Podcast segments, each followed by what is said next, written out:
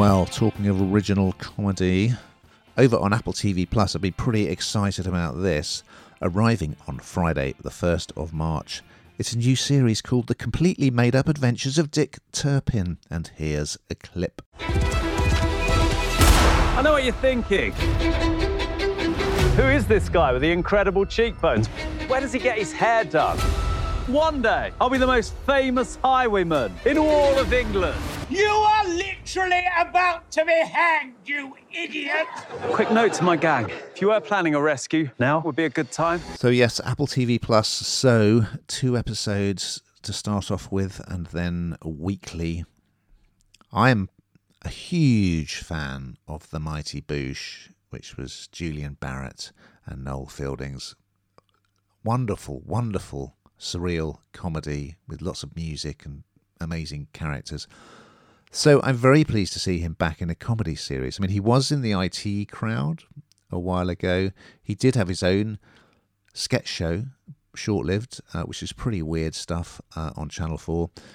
It's great to see him back. And he is playing Dick Turpin, I suppose, more in the manner of Adam Ant, the dandy highwayman. So yeah, we're in the 18th century.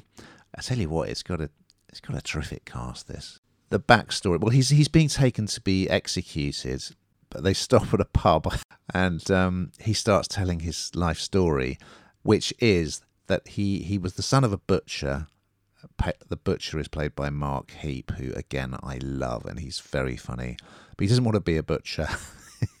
He likes making clothes and villages out of courgettes and weird things like that.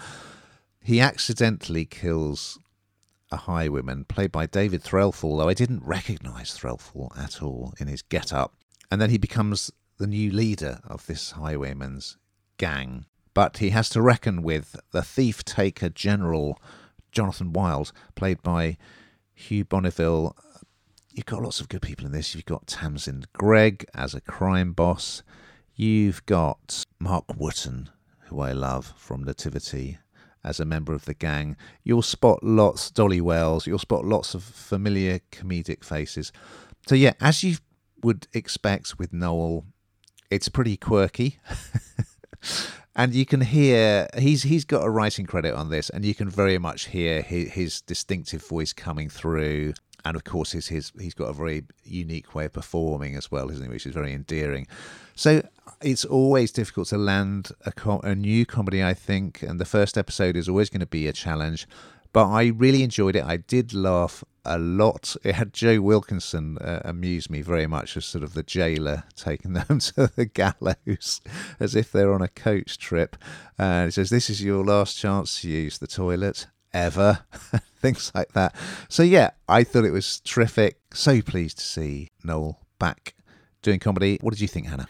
I agree with you. I absolutely love Noel Fielding, and they've got some cracking guest stars, haven't they? Including Mark Heap and Greg Davies. I'm a really big fan of Greg Davies, and I think he's really fun. I saw this on a friend's Facebook page because I think they had a cameo role in it, so I was kind of even more intrigued to try and spot them in there. But Noel Fielding, it feels like it's been a while, hasn't it, since we've seen him on the screen doing anything other than Bake Off, and I know he's around on other shows and on Dave and what have you, but I just he's just so funny, and he just feels such a mild-mannered character and brings a completely different side to this story. Of course, it's nothing like you'd imagine. It was quite different. I have to say, I was quite surprised that this landed on Apple TV+. Actually, it kind of didn't feel like the right home for it in some ways. I don't know why. It just didn't feel quite right.